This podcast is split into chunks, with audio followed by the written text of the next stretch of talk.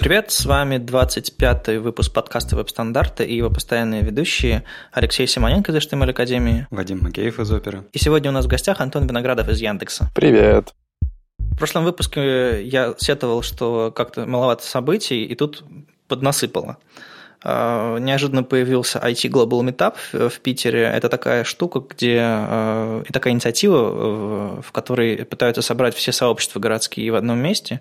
А, всякие там Ruby, фронтенд, ну, в общем, кто только может вообще собраться, приходит в одно место, им отдают свои уголки, и они там встречаются с сообществами. Ну и, в общем-то, интересный опыт и хороший старт, наверное, для сообщества. Э, мы как бы с Питер CSS закрыли сезон, поэтому мы там особо не будем. Но нас э, с Лешей позвали выступить на круглом столе в рамках Питер JS. Питер JS существует, вот как выяснилось, и он иногда, иногда собирается. Вот, в общем, вечером 23 э, июля увидите нас на круглом столе на IT Global Meetup. И новости про Frontend Union Conf. Они все еще собираются провести классную конференцию 27 августа в Вильнюсе, а, но они еще, ребята, дали нам промокод, который сэкономит вам целых 15 евро. А, билет стоит 95, с нашим промокодом он будет стоить 80. Поэтому welcome VST, а, мы промокод в шоу-ноутсах, конечно, укажем. Копируйте, покупайте билет и увидимся в Вильнюсе. А еще анонсировали Moscow JS 32 28 июля в Яндекс. Я сейчас сижу и думаю, съездить, не съездить. Там интересные довольно темы получаются. Так что я уже был на последних двух э, Moscow JS, может быть, и не прерывать традицию. Вот, а Frontend Fellows наконец-то едут в Казахстан обещанный. А они едут не только в Астану, но еще 29 э, июля в Астане, в Астане будут, а 30 в Алматы. Ну и немножко начинает проясняться то, что мы будем делать с Web Standards Days осенью. А, мы все еще планируем провести э, ВСД в Питере в конце сентября. В Минске уже, уже гораздо более точно. А, вот скоро-скоро анонсируем даты. Это будет конец октября. А потом будет Киев в ноябре и Москва в декабре. Ну, как бы логично в месяц по, по конференции. Но вот мы сейчас работаем над конкретными датами, конкретными площадками. И что это значит для вас? Значит, что пора подавать заявки на доклады, потому что в какой-то момент будет поздно. А у нас уже были в прошлом году ситуации, когда приходят заявки, а программа готова. Поэтому успейте. А куда подавать-то? Куда? Куда? К нам мы тут везде от нас не спрятаться. Соцсети, почта, ВСТ, веб-стандартс.ру, Slack. Э, можно на улице, в принципе, подходить и подсовывать записочки с темой доклада, что угодно. Я последние несколько лет делал несколько попыток переехать на новый редактор с Sublime. Он как-то немножко завял, протух, и хотелось чего-то более активно развивающегося. И я там делал 3-4 попытки переехать на Atom, и наконец-то переехал. И вроде бы все настроил, все, все нормально работает. А тут вот на неделе вышла статья э, Atom Treasures, э, в котором перечисляются интересные плагины, которые, без которых, собственно, автор Деннис Брейн не может жить. А, и что удивительно, я накопал много хорошего там, а, так что внимательно посмотрите, может быть, вы тоже чего-то хорошего найдете. Многие говорят, что атом медленный, все плохо, что за дурацкая идея делать медленный браузер внутри редактора, когда вам нужно открывать пятиметровые файлы. Ну, в общем, да, много критики на эту тему. У нас тут в Slack поднималась по мотивам этой статьи дискуссия. Все пришли к тому, что у Atom достаточно крутое сообщество и очень крутая, близкая к фронтенду сумма технологий, на которой все работает. То есть темы описываются на, на веб-технологиях, сам браузер работает на веб-технологиях, плагины очень легко писать. Поэтому, по-моему, фронтендерскому сообществу очень полезно иметь что-то подобное. Кстати, мы еще вот на днях напишем новость про то, что в понедельник, наверное, про то, что вышел, вышла, вышла консоль на веб-технологиях. То есть что-то вроде iTerm или терминала терминала, но, по-моему, на электроне или еще на чем-то я еще не разобрался. В общем, расскажем. А вы, ребята, чем пользуетесь? Я пользуюсь Атомом, да. А, Антон, а ты? Я пользуюсь Атомом, но иногда запускаю WebStorm. Есть, ну, у меня постоянно два редактора в работе, потому что если тебе нужно писать что-то просто с нуля, и там много, это Atom, а если тебе нужно разбираться с чем-то, то это стопроцентно WebStorm, потому что он позволяет ходить там в глубины того, где что вызывается, и изучать код. Вот с атомом так не получается, к сожалению. Слушайте, а расскажите мне, вот э, я до, до сих пор не понимаю полезность э, плагина Minimap. Он вообще самый популярный считается в Sublime, он вообще сразу же есть. Я вижу, как сотни людей как бы без него вообще жить не могут. Вы вот пользуетесь этой штукой? Объясните мне, почему она так важна. В один прекрасный день я понял, что он не нужен, и я его отключил, да. Но некоторые пользуются. Ну, там типа он показывает позицию курсора относительно всего документа и типа умеет показывать git Но кажется, что в таком масштабе это все равно не ясно. Мне кажется, что популярность этого плагина плохо говорит о ситуации в, в разработке. Потому что если вам этот плагин нужен, значит, у вас очень длинный файл, и значит, значит вы что-то делаете неправильно и что у вас он не помещается в один экран. Попробуйте, может быть, подумать про модульность какую-то, про всякие отдельные файлы, про сплиты, потому что если вам приходится ориентироваться в длиннющем файле, ну, значит, у вас какой-то legacy код, и вы вынуждены, либо вы неправильно архитектурно решили все это. Ну, я, больше того, я вот с Антоном согласен, даже если у меня legacy код с длинным файлом, я не понимаю, как мне помогает этот, этот плагин. Я же все равно по вот этому... Там же ничего не видно. Как, как это мне помогает? Ну, в середине, в середине файла я нахожусь, и что? Что мне это даст? Я, вот, я умею перемещаться по коду и обычными способами. Я вот никогда не понимал этот плагин. Вообще какая-то странная идея. Ну, у меня такая же история была. Он сначала был включен по умолчанию в Sublime, по-моему, когда я им еще пользовался. Я его отключил и, в общем-то, не скучал совершенно. Вот когда я сейчас установил Atom, я включил его осознанно, и он меня иногда бесит, э, мелькая справа. Ну, то есть он, правда, отвлекает. А иногда я смотрю и понимаю, что как бы да, я нахожусь в этой части файла, и это как бы подсказывает. Ну, и бывает, что, а, допустим, в документации ты э, пытаешься сориентироваться, где ты находишься, наверное, это даже не для исходников кода, а где-то в документации. Можно по уменьшенной этой, собственно, карте понять, в какой части находишься и в какой части что находится, какая нужная часть тебе. То есть, ну вот как-то так. Э, наверное, иногда помогает. Но вот я близок к тому, чтобы снова отключить. Мне кажется, это маркетинговый ход был какой-то. Он был в Sublime, и его сделали для атома, чтобы людям с Sublime было легче перейти на атом. Вот это похоже на правду. Да, да, да, похоже. А знаете, есть э, вот это какие-то все свистелки, какие-то, ну, совсем фигня, не плагин, ну, так какой-то, я не знаю, красоту наводит, ну, что-то не такое важное. А вот есть такой плагин, э, очень крутой, я как-то раз его попытался завести, даже получилось, и выглядит это круто. Он называется Atom Pair, и он позволяет э, внутри редактора Atom удаленным парным программированием заниматься.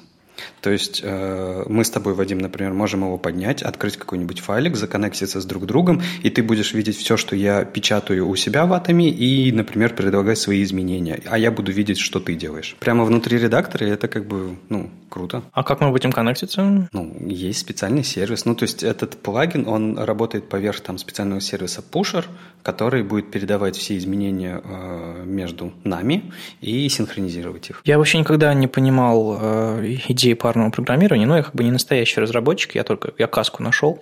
Для меня это разработка такой интимный процесс, что если кто-то будет сидеть и совать свои руки в мой код, мне, мне будет неловко. На самом деле это очень крутая техника. А как она работает? Расскажи как-то в двух словах. Ну, это очень круто работает, когда, например, нужно там, дотягивать людей до определенного уровня. То есть, если там разработчик посильнее будет работать рядом с разработчиком послабее, то достаточно быстро они выровняются по коду. Ну, две головы всегда лучше, чем одна, и условно пишет код-то всегда один, вот, просто э, говорит, как писать другой человек. Один просто выполняет функцию условно печатной машинки, вот, и особо не думает. Вот, и думает за него другой. Так гораздо быстрее получается, потому что тот, кто думает, не отвлекается на то, чтобы писать. Вот, и ну, как-то очень эффективно получается писать код, правда. Я много раз это пробовал. Я почему-то думаю, что тот, который обучается, смотрит на то, как э, тот, кто обучает, пишет код, а наоборот, да? Получается, что он в процессе, он видит, как он пишет код лучше, чем он бы смог написать его сам. Вот, и автоматически запоминает это. Вадим, Вадим, я тебе еще более знакомый случай скажу. А, помнишь, летели с какой-то конференции на самолете, и ты делал там там вот эти вот приложения, прогрессивные приложения сайтик. Ага, да. И я там тебе говорил, что вот тут вот в JS можно чуть-чуть по-другому. Вот это был кусочек парного программирования. А, да, я свешивался назад через сиденье в самолете, давал вам свой ноутбук и говорил, смотрите, смотрите, я тут JS написал в офлайне. Что-то такое было, да. А, это было парное программирование, а я и не заметил. Вот, да. А этот плагин, он позволяет это делать еще и удаленно. Ну, то есть, это просто показывает ту мощь вот этого э, внутренних, внутренних API-редактора, с помощью которых можно вообще делать не просто какие-то свистелки, а ну вот прям какую-нибудь такую крутую штуку. Просто нужно потратить время и сделать. Ну, кстати, одна из самых полезных э, плагинов, которые я поставил за последнее время, для меня был Project Manager. Когда вы не просто открываете папочки из, из ресентов каких-нибудь э, в атоме, а когда у вас прямо внутри есть система проектов, которые вы сохраняете. По-моему, она по умолчанию есть в Sublime, я уже начинаю забывать Sublime, слава богу, а вот в атоме для этого нужно поставить плагин. И вы нажимаете там комбинацию, там Ctrl-Command-P, по-моему, и у вас выпадает список с, с проектами, которые вы сохранили. У вас они открываются в отдельном окне. В общем, в итоге получается довольно удобно. У нас по мотивам э, новостей про доступность, которые мы пишем э, у нас в соцсетях, периодически возникают дискуссии про доступность. И, знаете, иногда люди приходят, интересуются, какие там HTML-теги использовать, какие там ARIA-атрибуты расставлять, как сделать какой-нибудь не знаю, переключатель в стиле iOS э, доступным. И очень интересно получается. Как бы, я думал, все, все такие прожженные циники верстают на девах и, в общем, плевать хотели, а тут приходят люди и задают интересные вопросы. И, в частности, я заметил такую тенденцию, что, что люди очень много предполагают. Они такие смотрят, говорят, ну, наверное, этот тег доступнее, чем вот этот другой тег. Ну, потому что, ну, логичнее кажется. А вот если, не знаю, добавить какой-нибудь атрибут к этой штуке, а, не знаю, какой-нибудь title, то эта штука сразу станет доступной, но там же ведь есть текст. И на самом деле это немножко порочный путь, потому что когда мы предполагаем, мы в итоге не тестируем. И очень много предположений оказываются неверными, потому что, ну вот, ну потому что у нас на самом деле а, мало опыта в, в том, чтобы делать интерфейсы доступными. Этим нужно специально заниматься. А, хотя то, что люди думают об этом, это уже большой-большой первый шаг. Для того, чтобы тестировать, нужны инструменты. И на самом деле очень много есть а, плагинов для, для всяких отладчиков. Например, там, не знаю, в Chrome DevTools можно поставить панель Accessibility, можно поставить еще какую-то панель. Другие тоже, конечно, можно. Но вот тут на неделе был, э, появилась панелька Chrome Lens, называется, которая позволяет имитировать цветовую слепоту, ну то есть прямо на сайте. И э, кроме этого еще визуально выстраивать маршрут, по которому незрячий пользователь передвигается по вашему сайту. То есть рисовать такую карту табов его по активным элементам. Это помогает не, не столько инспектировать, сколько вот понимать, как ваши интерфейсы будут выглядеть, как поведение будет изменяться а в зависимости от возможностей вашего пользователя. Сейчас попробовал запустить его на главной академии. В принципе, он сказал, что все ок, но много варников выдал, что э, неплохо было бы почистить текст, что ли. Ну, что-то такое на ссылках, что-то ему не понравилось. В общем, штука работает, она даже там подсказывает, э, ведет на GitHub репозиторий, где есть много примеров, как э, сделать лучше. Ну, то есть она показывает, как хорошо бы сделать. Поэтому, в принципе, полезная штука, и правда нужно тестировать, а не предполагать. Интересный случай, связанный с этим Chrome Lens. Я зашел на сайт и удивился его поведению немножко. У меня интернет не, не супер быстрый э, дома, поэтому я иногда замечаю такой забавный спецэффект, когда заходишь на сайт, а картинка начинает грузиться, как будто, не знаю, тебе 16 лет, и ты первый раз в интернете. Она начинает медленно расти сверху вниз. Это значит, что картинка, скорее всего, вставлена, там, 4-мегапиксельная какая-нибудь картинка, э, вставлена в, в, 100, в 100 на 100. Просто она долго грузится, и ты визуально видишь, как она, как она это делает. И я зашел там, в, в инспектор, посмотрел, действительно, сайт этот э, Chrome весит, весил там почти 5 метров. Из-за того, что там логотип вставленный 100 на 100 был там размером там, 3000 на 2000 пикселей почему-то. А, я зашел э, в GitHub Chrome Lens и тут же создал issue а, мол, как бы, ребята, отрисайте ваши картинки, предложил снипет с source правильный, чтобы там можно было ретиновые картинки грузить. Автор тут же пришел, говорит, ой, спасибо, отрисадил, все, и в итоге благодаря тому, что я зануда, люди в интернете будут грузить меньше трафика. Это прекрасно. Оставайся занудой.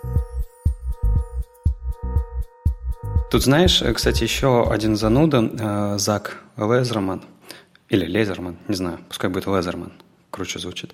А, он тоже зануда, потому что он никак не может успокоиться со своими шрифтами. А, он написал еще одну статью про загрузку шрифтов, про стратегии загрузки шрифтов.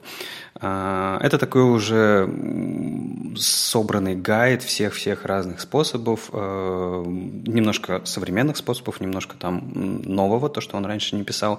И он везде написал все преимущества и недостатки, потому что нету одного суперспособа, способа, который делает все хорошо в любых ситуациях. Везде есть какое-то... Нужно решить, что вам больше нужно, там, одного или другого. То есть в чем-то потеряете, что-то приобретете. Вот. И самое интересное, что ну, то есть, понятно, он там еще рассказал про то, что прилоуд есть, линк прилоуд, и хорошо бы шрифты уже эм, э, класть в эту штуку. Она еще плохо поддерживается, то есть только Chrome и Opera, по сути, все остальные браузеры пока не хотят. Но мне вот интересно другое. Он в этот раз э, много рассказал про свойства Font Display, которые вообще, по идее, когда появится наконец-то нормальная поддержка в браузерах, оно по идее, вообще заменит все эти э, свистопляски с э, вот этими подходами загрузками шрифтов, потому что вроде как он браузеру подсказывает, как нужно подгружать внешние веб-шрифты. У меня вот другой вопрос. Почему фонд дисплей совсем не пушит? Ведь мы про это говорили, наверное, еще в начале года, прошло полгода, уже там, я не знаю, гриды делают, сабгриды придумывают, что с ними делать, там кучу разных сложных технологий делать, а какую-то простую штуку, свойство фонд дисплей, браузеры как-то вообще не обращают на нее внимания. Более того, даже в Canayus ее не добавляют. Есть тикет 2015 года, висит – добавьте фон Display Support, чтобы э, мы могли видеть вообще состояние поддержки этого свойства в браузерах. И до сих пор тоже нет. Я вот не понимаю, всем пофиг, что ли? Может быть, это просто не такая большая проблема загрузка шрифтов, поэтому и не пушат. Ну, по-моему, это самая большая проблема сейчас. Э, мы как-то плюс-минус научились э, вставлять картинки так, чтобы они не убивали пользовательский трафик и вообще устройство. Э, там всякие там source-сеты, picture и прочие, прочие истории. А вот со шрифтами, по-моему, шрифты это самые тяжелые после картинок ресурсы в вебе. Ну ладно, Видео, картинки, шрифты. Хорошо. Видео динамически грузить более, более-менее умеем. Когда мы кликаем на видео, мы понимаем, с чем мы связываемся. Картинки нам навязывают. И шрифты нам навязывают. И знаете, в чем проблема с шрифтами? Что ты долгое время не можешь читать текст. А, в современных там веб-китах а, они все еще хреновенько, хреновенько фалбечатся на shift по умолчанию. То есть я все еще вижу на своей iOS Э, белые страницы, прежде чем я могу что-либо прочесть через там, 5 секунд, а это уже очень много. Видимо, поэтому стоит пушить. Так а знаешь, что спецификация это тоже, ее хоть и сделали, но это ведь э, спецификация Таба Аткинса, которая лежит только у него в гитхабе, то есть ее даже не взяли в драфты в V3C. А, вот, вот в чем проблема. Может быть, действительно в этом дело. Плюс, знаешь, э, можно ведь сделать свойство какого-нибудь типа border radius, от которого никому не тепло, не холодно. А можно сделать свойство, в котором нужно, которое нужно отфайнтюнить настолько, чтобы, знаешь, браузер вовремя переставал грузить шрифт и показывал э, фалбэчный шрифт или наоборот, показывал фалбэчный, а потом начинал загружать. И вот все эти тайм-ауты, все эти интерфейсные штуки, и вот в это вмешательство в механизм загрузки страниц, э, там и так все сложно, а тут еще какие-то шрифты пришли. В общем, я думаю, вот эта штука, скорее всего, мешает эм, там, внедрению вот прям вчера. То есть можно сказать только одно, что э, на самом деле реализация э, в Chromium, она есть, она просто в, ну, в том числе и в опере, она просто в, э, как называется, в веб-платформ фичер, то есть там есть специальный флаг для нее. В 49-м хроме еще появилось. Но это вот единственное место, где хоть как-то это реализовали. Ну, потому что Табаткинс в Гугле, видимо, работает, да? Да, они его используют как местного писателя спецификаций. Ну вот, поэтому не очень понятно, почему самый лучший способ, самая лучшая стратегия загрузки шрифтов как-то остается все время там слева от, там, от, нашей, от нашего хайвея, не очень понятно. Причем все ребята, кто пишут про э, то, как лучше загружать веб-шрифты, рассказывают много способов, а потом в конце приговорят. Но вот когда будет фонд дисплей, все у нас станет хорошо. То есть все об этом говорят, но почему-то фичи не пушатся. Это вот очень странно. При этом, знаешь, вот ты сказал, что в Safari до сих пор э, плохо э, флбэчатся шрифты. Они же тоже работают на этом. То есть, например, в Safari 10 этот момент исправили. Ну, плюс добавили в WoW 2 шрифты. То есть у нас осенью появится версия Safari, в котором эта штука будет исправлена. Но почему-то вот дальше этого момента браузеры пока не хотят. Ну, будем, будем ждать. Мы же терпеливые разработчики. Мы же какой-нибудь полифил напишем или какой-нибудь э, загрузчик, как вот Зак предлагает. А знаете, э, у нас есть еще, помимо Зака, э, еще такая неутомимая э, леди, я не знаю, можно ли так сказать, может, меня проклянут все. Ира Адаринкун, она пишет отличные статьи в последнее время, последние, наверное, полгода или год. У нее регулярно выходит а, с одной стороны, простые статьи, там, например, а, как работает свойство vertical align, но с другой стороны, она их настолько а, разбирает, то есть она в каждую вещь разбирает очень глубоко. Вот даже со свойством vertical align многие узнали много разных подробностей. И сейчас Недавно она выпустила статью, она решила пойти дальше, решила, видимо, заниматься JavaScript и рассказала про промисы. Мне, кстати, интересно, ну, ты, наверное, Вадим, не очень много JavaScript пишешь, а ты, наверное, Антон, много пишешь JavaScript. Ну, я так предполагаю. Ты уже много пишешь на промисах, или у тебя все еще там callback, или как вы вообще обычно работаете? Или, может быть, у вас уже async await? Ну, лично я пишу на промисах много. Просто потому, что это позволяет организовывать вменяемо понятный код, ну, вменяемая последовательность того, что должно происходить у тебя в коде. И, например, если ты пишешь что-то, что должно ходить на файловую систему, делать запросы, потом это как-то обрабатывать, что-то еще парсить, то без промисов написать это, в принципе, будет нереально. Ну, вернее, реально, но читать это будет невозможно. Ну, то есть промисы добавили читабельности кода. То есть, в принципе, это больше каких-то штук. Они, они не изменили ведь механизм запросов, правильно? Не, механизм запроса, конечно, не меняют, но э, это позволяет э, каждую операцию выносить в модули, Э, и складывать их в нужном порядке, и можно их менять местами, условно, если они написаны правильно. Вот, это позволяет иметь гибкий код. То есть это не только читабельность, но и про саму организацию архитектуры, наверное. Это все немножко напоминает старый добрый чейнинг э, из jQuery или из того же самого Галпа, когда вы можете действительно складировать вещи друг, друг под другом и тут же визуально понимать, э, в каком, в каком порядке вам что нужно исполнить и так далее. Действительно, это очень помогает. Как бы я не так действительно много пишу JavaScript, но когда руки доходят до каких-нибудь сервис-воркеров, которые, собственно, на них и работают на, на промисах, э, так было спека написано, э, это действительно очень повышает читабельность. Знаете, я немножко хотел бы накинуть если вы не против. Сейчас, сейчас я раскручиваю вентилятор, давай. Давай, молодец. Э, я просто тоже люблю промисы, но Многие преподносят промисы как э, идея в том, что вот у тебя был э, говно код, в который выглядел там ну, просто как лапша, да, то есть там э, эти callback hell там и так далее, э, отличные там картинки, где этот э, файтер там пускает штуку, и у тебя так аккуратненько ифы выстраиваются красиво. Но мы говорим о том, что Код был организован плохо раньше, а промисы пришли и спасли нас. Теперь код организован хорошо.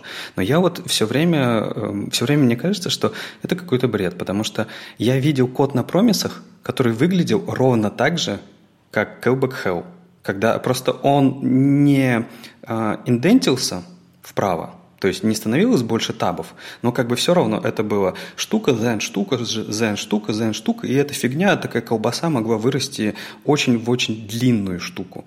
То есть ты рассказал, Антон, о том, что э, промисы позволяют удобно разнести все по маленьким кусочкам, модулям, где, в принципе, ты возвращаешь, наверное, промис, а кто-то там один их просто дергает, ну и как-то все получается, то есть код выглядит хорошо.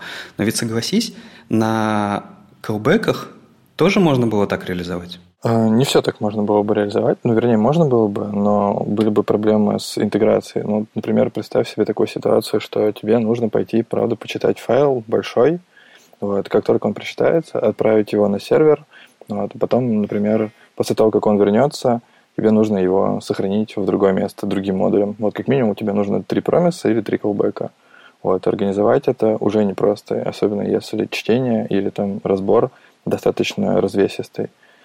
Вот. Можно, это правда, что можно написать и так, и так, Вот, и можно на промисах написать там условно говна, вот, но э, нужно отдавать себе отчет в том, что ты делаешь.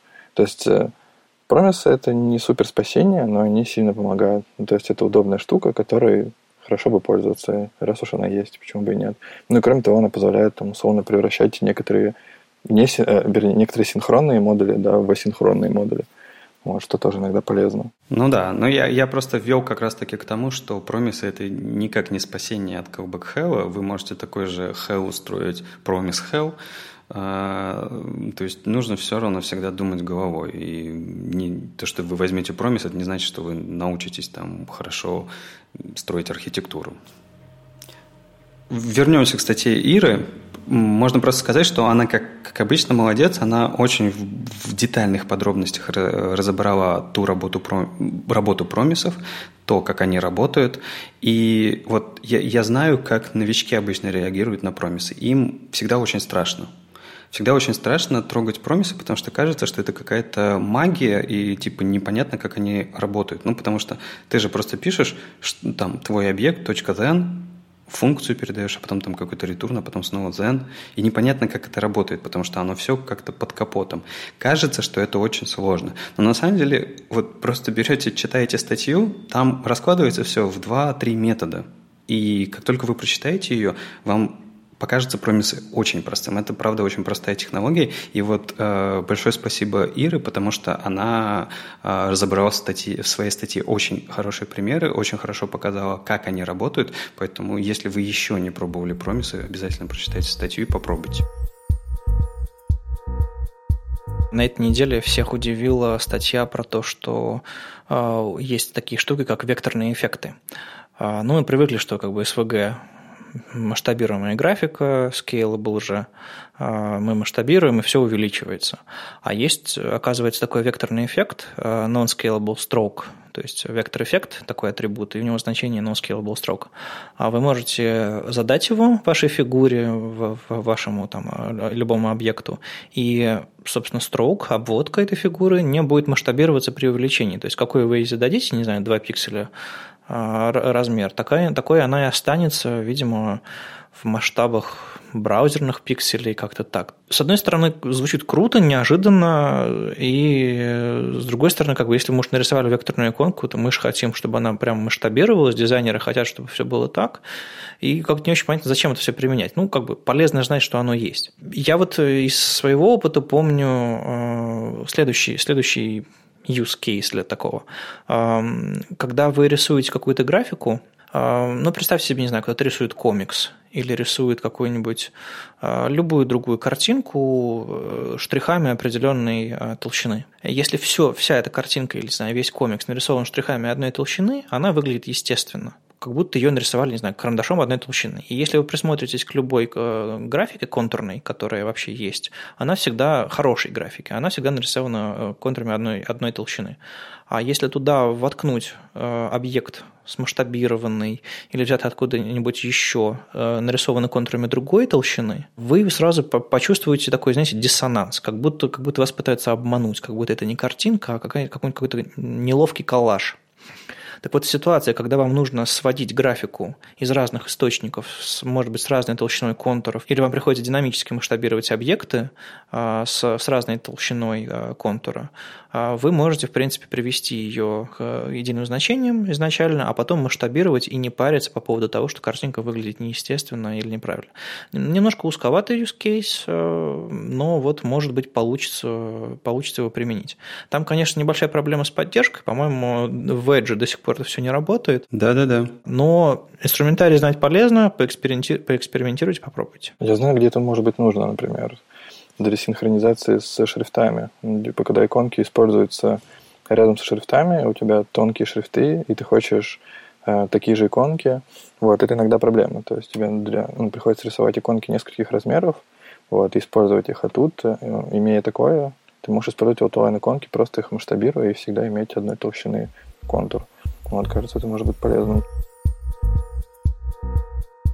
Мы закончили с новостями, и давайте вернемся к нашему гостю. У нас он тут сидит уже скучает. А, мы позвали Антона после того, как э, мы где-то на автопате после недавнего субботника сидели рядом, он сказал, а что вы меня в подкаст не зовете? Я говорю, а, а пошли. Ну, в общем, он с нами тут. Э, Антон давно появился на горизонте с, с протеином, с какими-то интересными э, проектами на, на, на, стыке верстки, графики, программирования и всего вот этого. Вот очень такой неожиданный персонаж, набор скиллов. Расскажи про себя, короче, Антон. Я с недавнего времени работаю в Яндексе. Вот, занимаюсь там разработкой интерфейсов, как ни странно. Пришел туда на направление стыка дизайна и разработки. Вот, и буду там заниматься именно этим. Собственно, тем же самым я занимался и в Альфа-лаборатории некоторое время назад. Вот. Но там было все больше про нулевой старт. Там раньше это вообще ничего не было, и нужно было все создать с нуля, стандартизировать интерфейс и сделать платформу такую, чтобы можно было создавать банковские сервисы достаточно быстро. Ну, у меня сложилось впечатление, что ты для альфа-лаборатории написал их собственный Bootstrap. Ну, так и есть, да, примерно. Вот. И кажется, ну, этого достаточно для, для проектирования интерфейсов. Вот. Ну, на самом деле, там, когда я туда пришел года три назад, там не было понятия фронтенда в принципе, и весь интернет-банк был одной, одним таким его-приложением, и нужно было все построить. Вот, кажется, мы построили, и нужно было двигаться куда-то дальше. Слушай, а, а джависты, которые там остались, они ж, они ж не, не помнут ваш фронтенд, который вы красиво сделали? Надеюсь, что нет, они же на бэкэнде остались, мы же перед ними построили фронтенд. То есть фронтенд – это на самом деле загородка, которой мы ограждаем бэкэндеров от нашего красивого кода, да? Я думаю, они только рады, что их никто не видит теперь. Вот. И в Яндекс, соответственно, я пришел заниматься примерно тем же самым, но здесь уже, конечно же, есть там, огромный опыт э, разработки фронтенда интерфейсов в принципе. Вот, и масштаб сильно больше, и кажется, что я могу э, здесь сделать сильно больше и как-то помочь Яндексу и себе и миру э, стать лучше. После того же субботника я поймал Виталию Харрисова в перерыве мы, мы разговаривали про, там, про события осенью, а, и в частности про вообще зашла речь про дизайнеров, э, верстающих дизайнеров, дизайн, дизайнерщих верстальщиков. И Виталий сказал, что как бы это все еще редкая птица, Э, потому что там, не знаю, на сотню дизайнеров в Яндексе там десяток э, серьезно можно назвать вот такими разработчиками, которые дизайнеры одновременно и не просто умеют рисовать или не просто умеют разрабатывать, а сочетают такие, такие скиллы вместе. Каких людей ты знаешь еще, публичных, э, с которыми можно поговорить на эту тему, доклады которых можно послушать, или кого можно вообще позвать выступить? От Яндекса самые известные это Шейн и Ковчи, кажется, что они вели э, несколько лекций в школах Яндекса и про дизайн, и про разработку интерфейсов. Ну, в частности, про таких э, персонажей, которые могут и дизайнить, и верстать, обычно это бывшие технические люди. То есть раньше это был разработчик, который пришел в дизайн, вот, и теперь использует весь свой технологический опыт для того, чтобы делать этот дизайн эффективно. Вот. Ну и, как правило, таких людей можно найти в, ком- в компаниях, где ну, есть большое количество контента. То есть таких людей вряд ли можно найти в какой-нибудь маленькой компании или в каком-нибудь стартапе, вряд ли. Потому что такой набор скиллов нужен, когда тебе приходится работать с большим объемом данных, вот, с большим объемом сервисов, и у тебя нет времени на то, чтобы двигать пиксели. Вот, тебе нужно решать конкретные задачи на, на реальных данных, вот, и с уже существующим, скорее всего, дизайном. Как ты сам считаешь, э, насколько вообще вот эти технические скиллы сейчас необходимы дизайнерам, то есть в их профессии? Я думаю, что это как минимум необходимо, чтобы зарабатывать больше денег, но если по чесноку, то я много раз привожу такие примеры, когда тебе нужно, например, не знаю, даже если ты дизайнер интернет-магазина, ты там дизайнишь, например, карточку товара. С одной из них все хорошо. Даже ты можешь нарисовать их 5, 10 можешь нарисовать. Вот. Но когда тебе их послезавтра нужно все менять, вот, адресовывать, это становится болью. Вот. Но когда ты немножечко погружаешься в код, хотя бы базовый JavaScript, например, да, или базовую верстку хотя бы даже без JavaScript, вот работая с CSS, ты можешь это делать гораздо эффективнее, потому что ты будешь менять сразу все карточки, а не по одной. Вот. И многие говорят, что там типа символы в скетче или что-то подобное может эту проблему решить. Это неправда, потому что они не решают проблему с данными. Вот. Не так уж они хорошо работают, как их рекламируют. Вот. Поэтому в браузере сделать такие вещи гораздо проще и быстрее. И если ты э, начинаешь, ну, как дизайнер, чувствуешь потолок инструмента, то самое время посмотреть в код, потому что код снимает все ограничения полностью. Ну, я вижу, что дизайнеры начали уже создавать какие-то полумеры, связанные с этим делом. А, они начинают писать сами плагины для скетча, чтобы можно было не программировать вообще каждое действие, а как бы доверить это все плагину, и плагин прокидывает данные, и уже как бы программировать интерфейс. Да, это правда. Это сильно заметно, что за последний год количество статей а, из разработки а, в рассылках про дизайн увеличилось кратно.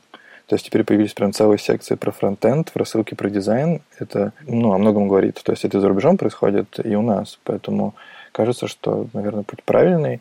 И, возможно, когда-то произойдет какое-то там схлопывание возможной профессии, тогда, когда дизайнер вполне себе сможет э, решать те задачи, которые сейчас приходится, ну, для которых сейчас приходится привлекать верстальщиков, например, да, вот, или разработчиков. У вас есть моя честная пионерская, что я этой осенью буду стараться на Web Standards Days тащить дизайнеров, а, верстающих, и, и наоборот, чтобы это схлопывание... Не то чтобы я стремлюсь к этому схлопыванию, чтобы ну, мы просто понимали друг друга лучше между профессиями. Да, это, конечно, тоже много снимает проблем. То есть не нужно объяснять, как это работает, то есть какие-то базовые вещи, когда оба знают, это, конечно, всегда легче. Ну вот ты говоришь, что увеличилось количество кратно всего этого дела, а людей все еще, все еще маловато видно кто-то там из, из марсиан, видно, видно что-то дизайнят, интересные плагины пишут для, для скетча, еще что-то такое. Но, в общем-то, единицы, единицы. То есть на Западе очень много людей, совмещающих дизайн и разработку. Причем не обязательно хардкорную разработку, они просто показывают, как эти, эти скиллы можно совмещать. Не знаю, кто там, а, Юна Кравец, там, а, Рэйчел Нейберс э, и другие примеры аниматоров, дизайнеров, которые используют технологии в своей ежедневной работе и, в общем-то, не говорят, что, о, господи, это программирование, как страшно-страшно. Ничего такого. Но ты же говоришь, наверное, только про публичную часть. Есть же огромное количество дизайнеров, которые не светятся как-то публично и могут на самом деле уже владеть там кодингом и прекрасно с этим справляться. Ну вот я в этом году пропустил дизайн-просмотр, в прошлом году был, ну такая одна из больших конференций в России по дизайну, и в общем-то картина видна. Я в прошлом году рассказал доклад, о чем смеются верстальщики, и там показал дизайнерам небольшой, небольшой фрагментик кода, реализующий анимацию в браузере. Показал, как это сделать в фотошопе, все, все, все немножко заплакали, и показал, как это сделать на CSS. И зал такой, а, интересно. Вот, но я не думаю, что как бы все встали и пошли верстать на CSS. То есть это был единственный технический доклад мой на этой конференции. В этом году технических докладов не было типографика, дизайн, все остальное. Дизайнеры собрались вместе, порисовали пиксели и разошлись. Может, просто это не про, не про продукты дизайнера? То есть нужно куда-то смотреть в компании, которые делают продукты. То есть не те, которые страшки пилят, вот, а те, которые делают настоящие приложения, с которыми долго нужно жить. Потому что а, там, когда ты делаешь на простой HTML CSS прототип, например, да, и дизайн, ты можешь его там загрузить себе в телефон и пожить с ним несколько дней. И некоторые анимации, которые тебе кажутся вау сейчас, через пару дней будут убивать тебя по утрам. Вот, и это сильно помогает делать продукты лучше. И об этом нужно помнить дизайнеру всегда. Я, кстати, хочу рассказать э, с другой стороны про дизайнеров и кодинг.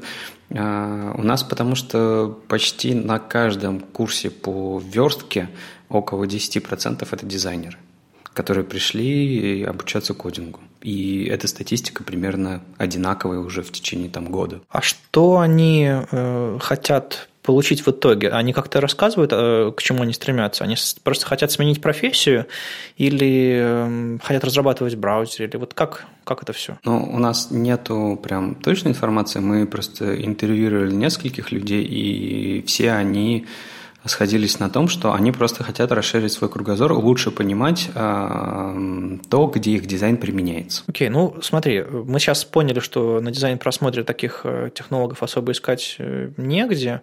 Может быть, вы, наши слушатели, знаете углы, по которым прячутся те самые дизайнеры, которые не боятся технологий.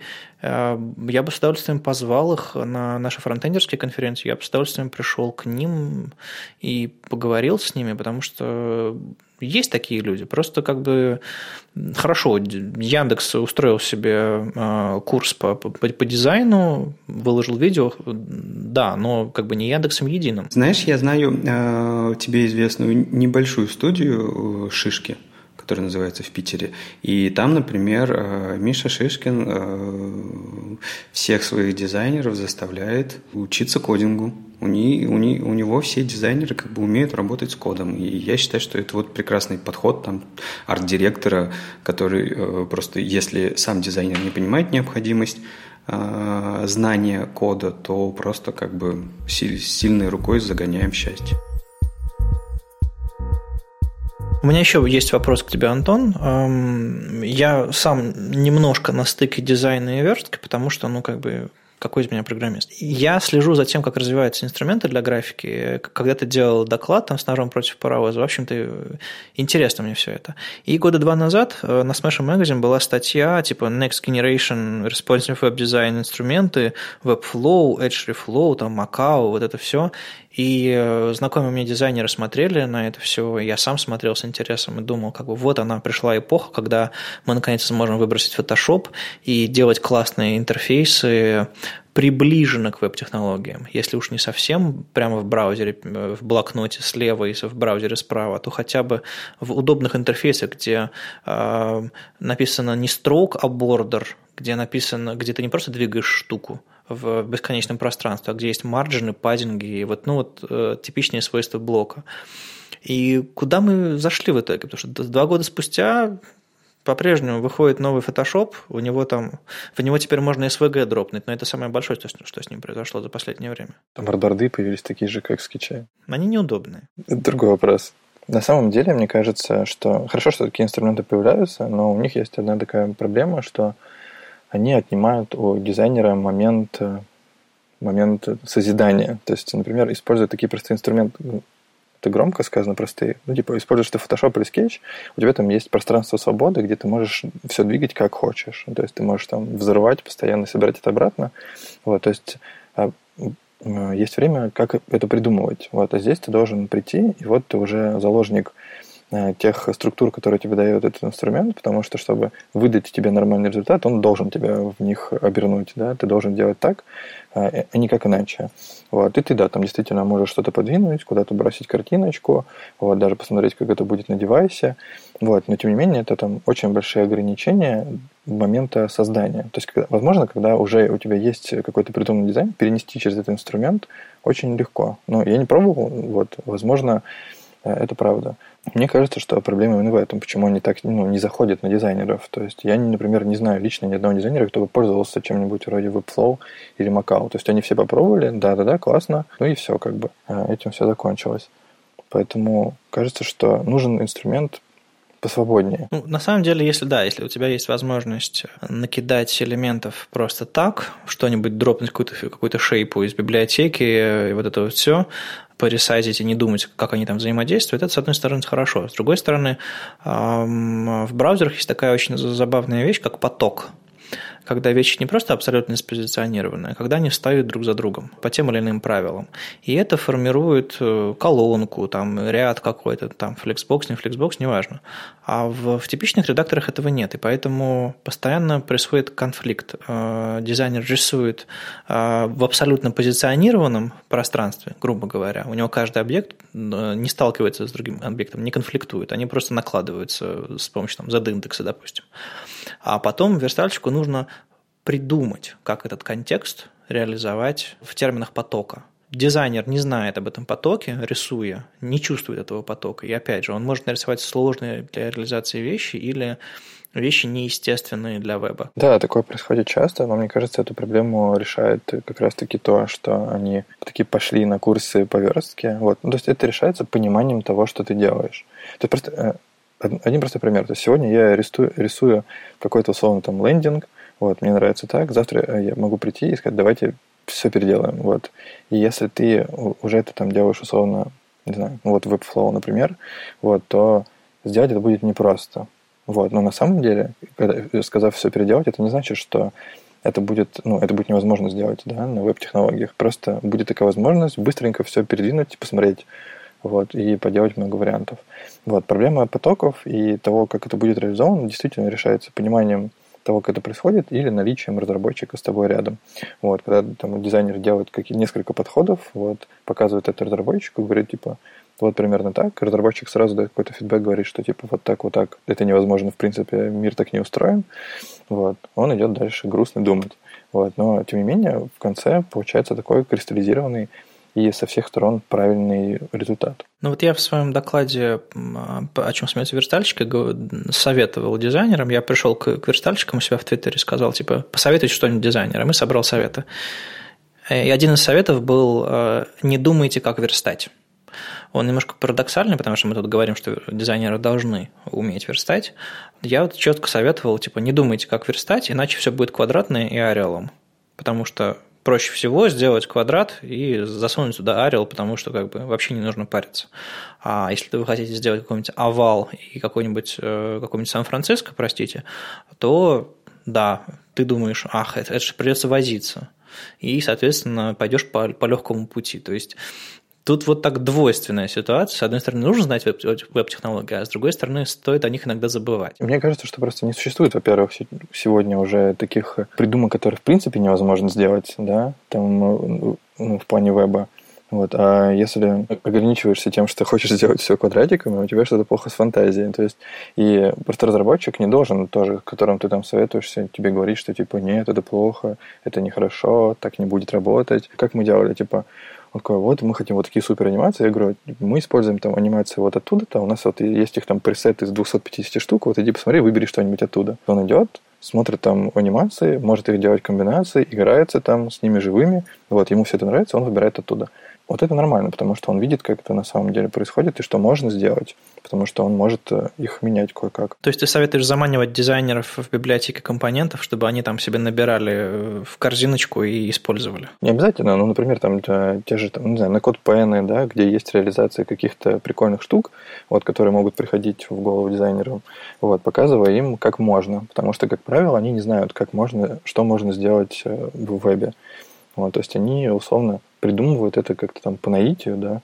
Когда ты им показываешь реальные живые примеры всего крутого, что можно сделать, вот они начинают там искать. Вот, а как только они ищут там, где и ты, вот, все сходится. Антон, расскажи о своем проекте, который поможет когда-нибудь или уже помогает дизайнерам лучше понимать верстальщиков и разработчиков, и, и наоборот. Есть у нас такой проект. Да, по-моему, мы его анонсировали как раз-таки на веб-стандартах Питере это было год назад. И я рассказывал о том, как будет всем хорошо, и э, что не нужно будет э, разговаривать словами дизайнерам и разработчикам, все будет автоматически. Э, проект называется «Протеин». Вот, мы поработали некоторое количество времени, а точнее год, и сейчас «Протеин» — это компания, команда, вот, и мы там условно разделили наше видение всего вот этого вот большого, о чем я рассказывал, на два продукта. Первый из них — это тот самый транспортер, протеин-транспортер. Не думайте, почему так называется.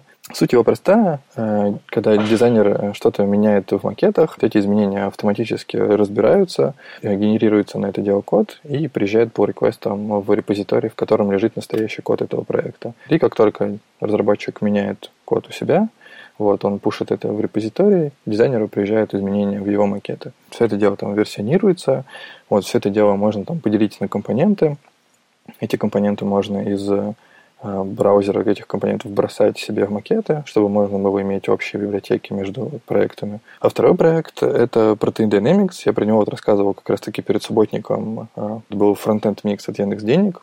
Вот, я рассказывал конкретно про Dynamics. Это такая система прототипирования со смешанным окружением, где э, дизайнер или разработчик может создавать прототипы, используя э, вектор и используя веб-технологии. То есть это просто два слоя, положенных друг на друга с автоматическим расчетом позиции всех элементов. Вот, то есть дизайнер берет, экспортирует из скетча одной горячей клавишей свой макет, видит его в превью. Условно это похоже на фреймер вот, визуально и, в общем-то, идеологически, где ты кодом описываешь прототип. Ты видишь это превью, а оно векторное, и ты можешь в нем делать все, что угодно, используя код.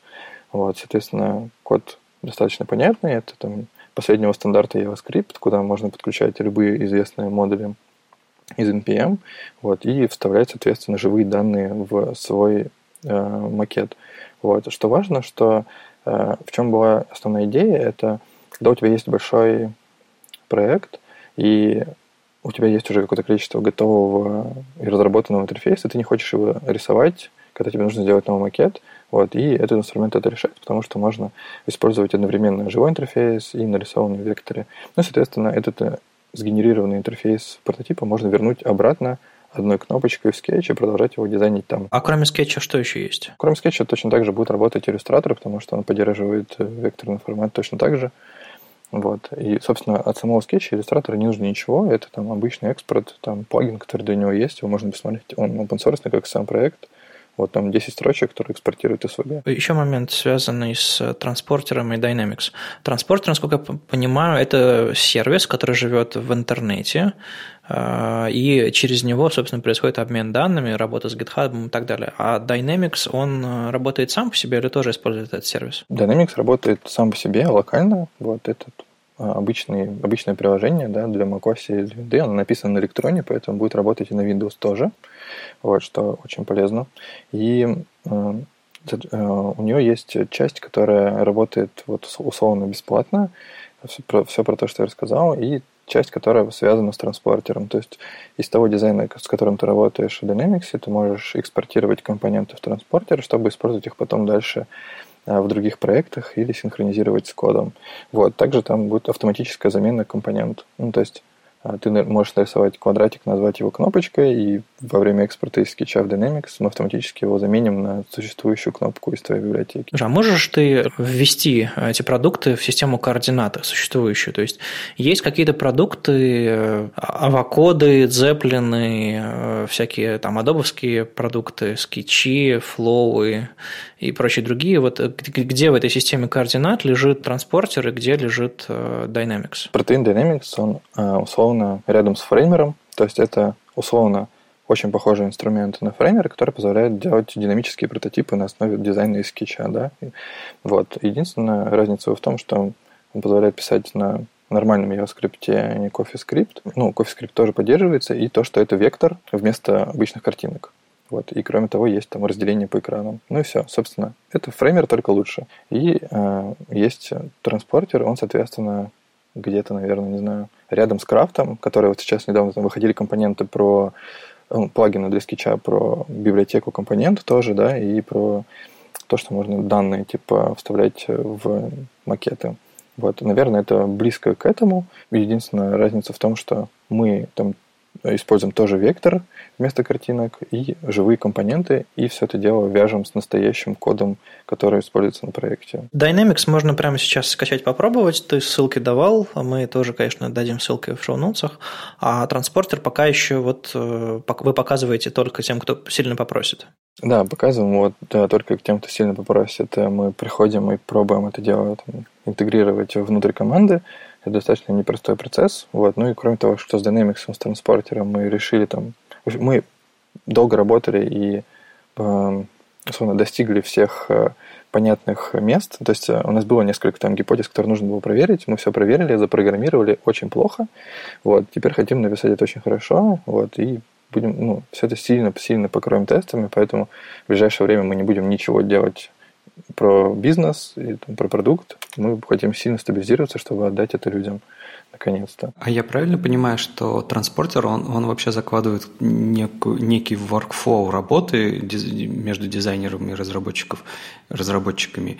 И э, если чуть-чуть отойти от этого подхода, то процесс не очень будет работать. То есть там есть какая-то гибкость, или ты все-таки должен быть в каком-то вот четком процессе? Ну, вот какой конкретный процесс ты имеешь в виду? Ну, я не знаю. Э, пришел на проект еще один дизайнер, и он, он захотел несколько компонентов сделать не в скетче, а в фотошопе. Транспортер позволяет, э, ну, интегрируется не только со скетчом, вот, он работает и с InVision, и с фреймером тем же будет работать, и будет работать с Fusey Tools. Вот, то есть у нас мы компоненты, и, в общем-то, весь интерфейс представляем в абстрактные там, в абстрактном виде и можем генерировать из этого любую разметку и любой код, который может это, это представить. Вот поэтому любого нового человека в команду можно подключить без особых проблем, дополнительной интеграцией с сервисом, и все. Вот, ему, он, ему ну, единственное, что нужно будет там, завести аккаунт, зарегистрироваться и так далее, добавить его в команду, вот, выбрать проект, он получит последнюю актуальную версию себе локально и начнет с ней работать в любом инструменте, в котором хочет. Хорошо, а с другой стороны, а в плане кода, а, вы ведь, э, ну, то есть, как вы вообще превращаете код э, в вектор? Вы, насколько хорошо вы знаете все свойства, или у вас есть какой-то ограниченный набор этих свойств? Например, вот выходят завтра гриды, и Вадим хочет работать с э, транспортером, но с гридами. Оно же не заработает, я правильно понимаю? Оно не заработает сразу. То есть любые там новые стандарты требуют времени стабилизации везде. Вот, поэтому, конечно, нет, сразу не заработает, но когда-нибудь заработает. Но на самом деле нам не очень нужно знать все эти свойства, потому что их знают браузеры.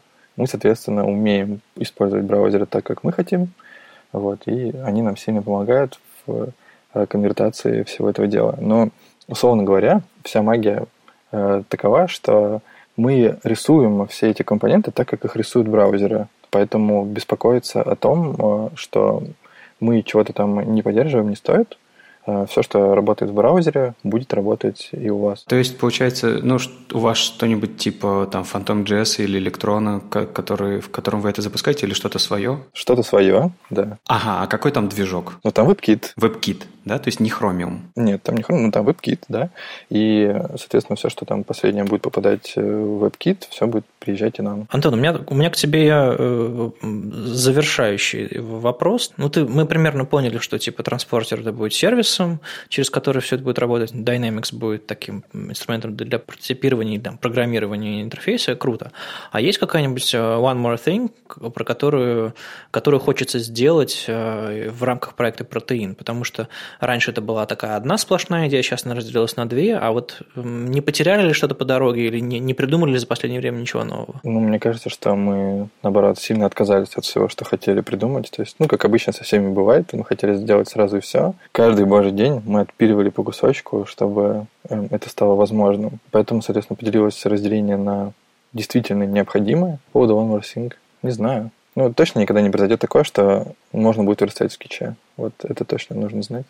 Вот. Мне бы хотелось, конечно, чтобы появилась какое-то IDE, которое в себе может сложить функции э, дизайн-инструмента и инструмента для разработки. Вот, возможно, когда-нибудь мы такое сделаем. Вот, мы это много раз обсуждали. И, ну, то есть, условно, есть задача попробовать перенести карандаш э, дизайнера рядом с кодом программиста, вот, потому что это то, чего сейчас не хватает всем инструментам, но это сильно большая мысль, которую сделать непросто, и, наверное, там, не знаю, может быть, мир не готов к этому. То есть даже если попробовать это сделать, то использовать это никто не будет, потому что есть вменяемое количество других инструментов, которые можно эффективно решать задачи. Но очень бы хотелось, чтобы это когда-нибудь это произошло. То есть вы хотите сделать Webflow или Macao, но правильно? Нет, не Webflow или Macao, это точно. Мы хотим сделать дизайн IDE. Звучит очень круто, конечно. Ну, то есть это такая смесь Photoshop с Dreamweaver. Ну, на самом деле Dreamweaver очень крутая идея, так же, как и э, штуки, которые делал э, Microsoft когда-то давно. Вот, там у них были инструменты, которые позволяли типа дизайнерам делать э, визуально да, разметку, ну, не разметку, условно, визуально бросать компоненты, вот, и потом этот инструмент, Blend, по-моему, назывался инструмент, Impression Blend, Expression Blend, вот, как-то так назывался, вот, очень давно. И он позволял экспортировать дизайн в разметке, которые понимает Visual Studio. По-моему, вы к этому близки, потому что вы хорошо разобрались в коде и хорошо разобрались в форматах, то есть разобрались в SVG и научились все это конвертировать, потому что э, что у Dreamweaver, что Dreamweaver пишет говнокод, что в некоторых редакторах, где, где хороший код, э, мало что можно с дизайном сделать, а вот, наверное, у вас, у вас подходящий набор э, возможностей. Возможно, посмотрим. Ну, тут, знаешь, с кодом всегда всегда сложно, потому что кто определяет, говнокод это или нет? Разработчик. Да, у все, а все разработчики пипец какие разные, у всех свое мнение. Мы будем завершать на этом выпуск. А, хотелось еще немножко поговорить, такой мета-мета устроить в конце. А, мы в прошлом выпуске говорили, что тут хотим расшифровать все, и, знаете, завелась история. 4-5 человек уже пришло к нам в репозиторий и занимаются расшифровками выпусков. Вы можете зайти и посмотреть, как процесс движется. То есть кто-то взялся за первые выпуски, кто-то взялся за последние, а, собрались ребята, и, в общем-то, что-то из этого получится. Когда мы получим несколько, перв... несколько выпусков уже в готовом финальном качестве, мы, конечно, раздадим вам ссылки, и, может быть, вы оставите свои отзывы, насколько вам это нравится, насколько это все работает. Но, по-моему, по-моему, получается хорошо. С вами был 25-й выпуск подкаста «Веб-стандарты» его постоянные ведущие Алексей Симоненко из HTML Академии. Вадим Макеев из Оперы. И сегодня у нас в гостях был Антон Виноградов из Яндекса. Услышимся на следующей неделе. Счастливо. Пока-пока. Пока.